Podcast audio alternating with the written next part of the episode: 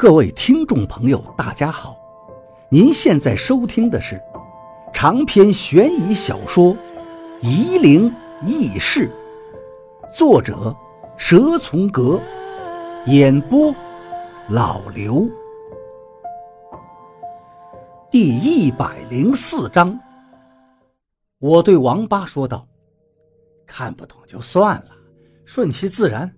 这次欠你人情，有什么忙我一定帮。”我后来非常后悔这么大方，把话给说满了，下不来台。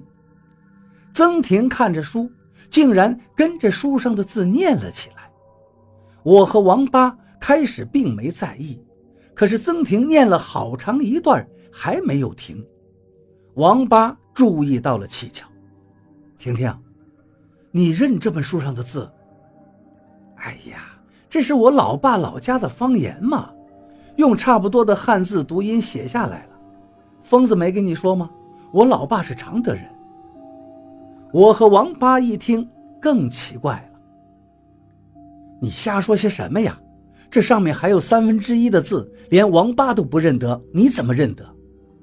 我正要把书扯过来，免得曾婷继续胡说八道，曾婷却哈哈笑着说：“你们肯定不认识撒。”这是女字。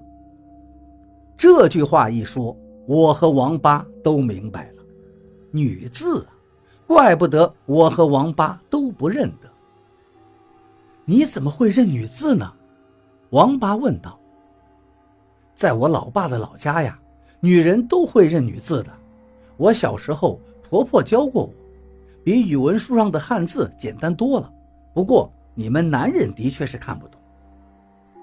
女字，中国南方存在的一种特殊文字，湖南、江西都很常见，就是在女性中代代相传的一种文字。很多考察民间文化的学者都对这个事情很了解，电视上也说过。我和王八只是听说过，可都没有见过。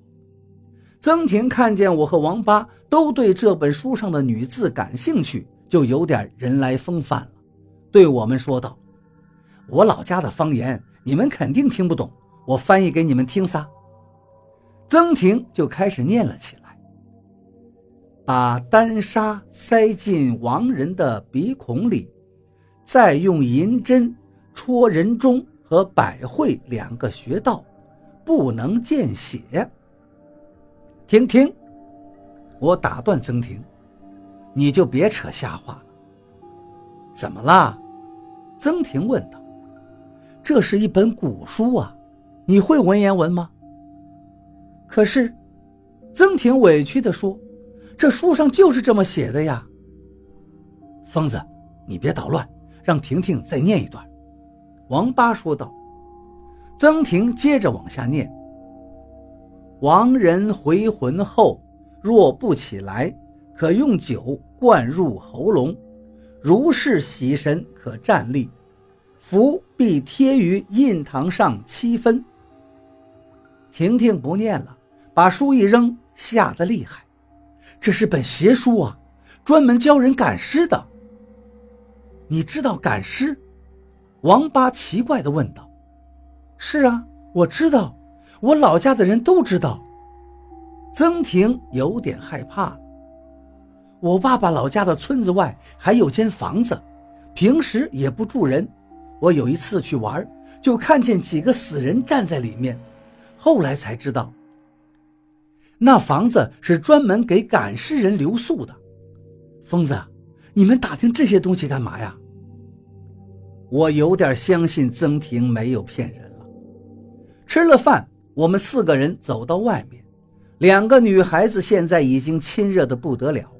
要去解放路逛服装市场，还要买发夹，挨着志祥路一家门脸一家门脸的逛。我和王八懒得进去，就坐在路口等他们。我问王八：“你也相信婷婷说的，这本书是教你赶尸的吗？”“绝对是的。”王八又拿出书翻了翻，说道：“师傅给的，应该不会有错。”那你怎么来解释？婷婷念出的那些话太口语化了，太直白，和这本书的文字不相符啊。我认为正好相反。王八说道：“赶尸匠都是湘西大山中的农民出身，有哪个学富五车的人去赶尸啊？所以这本书就是从前的赶尸匠写的，就是按照方言和口语写下来。”哈哈哈，你别太肯定了。我笑起来，我倒是认识一个学问很高的人，去学赶尸的。王八一听，兴奋地问道。你认识，在哪儿啊？带我去引荐一下。我怎么从来没听你说过呢？我看王八被我糊弄得团团转，得意地说道：“这个人嘛，不就在我面前吗？”妈的，你撩老子！王八也笑了。还有个事情，不等我说完，王八就嗯了一声。我也一直在想这个问题。我和王八都在思考同一个事情：为什么这本教人赶尸的书会有女字？难道是个女的写的？可是赶尸匠最忌讳阴气，女人阴气重，不可能当赶尸匠啊！我和王八都被这个问题困扰了，讨论了半天都得不出结论。董玲和曾婷逛好了来找我们。我和王八还没有想出道理来，王八也不问曾婷书上的字了。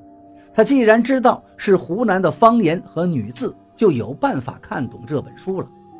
王八认得沙市荆州博物馆一个卖门票的，其实是个民俗的专家，在学校读书的时候他们就认识，应该有办法找人去认女字。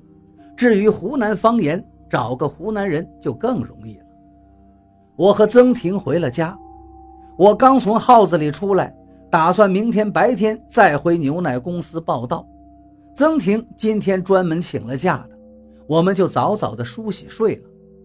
可两个人都是夜猫子，一时半会儿又睡不着，我就抽起烟，靠着床背想着赶尸书上女字的问题。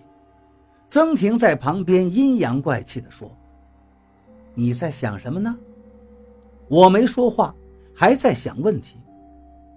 你就莫惦记了，玲玲这种姑娘怎么看得上你呢？你跟老子乱说什么？我不耐烦道。曾婷把我的烟夺过去抽了起来。刚才你看别个的眼神，眼珠子都要掉下来了，也不嫌自己饿牢的模样。我又拿了一支烟点上。你吃个什么飞醋啊！我现在在想事，别烦我。”曾婷说道，“你别把我当傻子，你以为我不知道啊？就算是董玲不告诉我，我也看得出来你那点心思。我他妈的，我怎么了？我，我急了，我和他上过床吗？你激动个什么呀？”曾婷咯咯地笑了起来，“我才懒得吃你的醋呢。”你当然没本事和他上床了，可是你以前好像还真跑到人家床上，脱光了衣服，抱着别人的枕头和内衣内裤过干瘾，哈哈！曾婷笑得喘不过气来。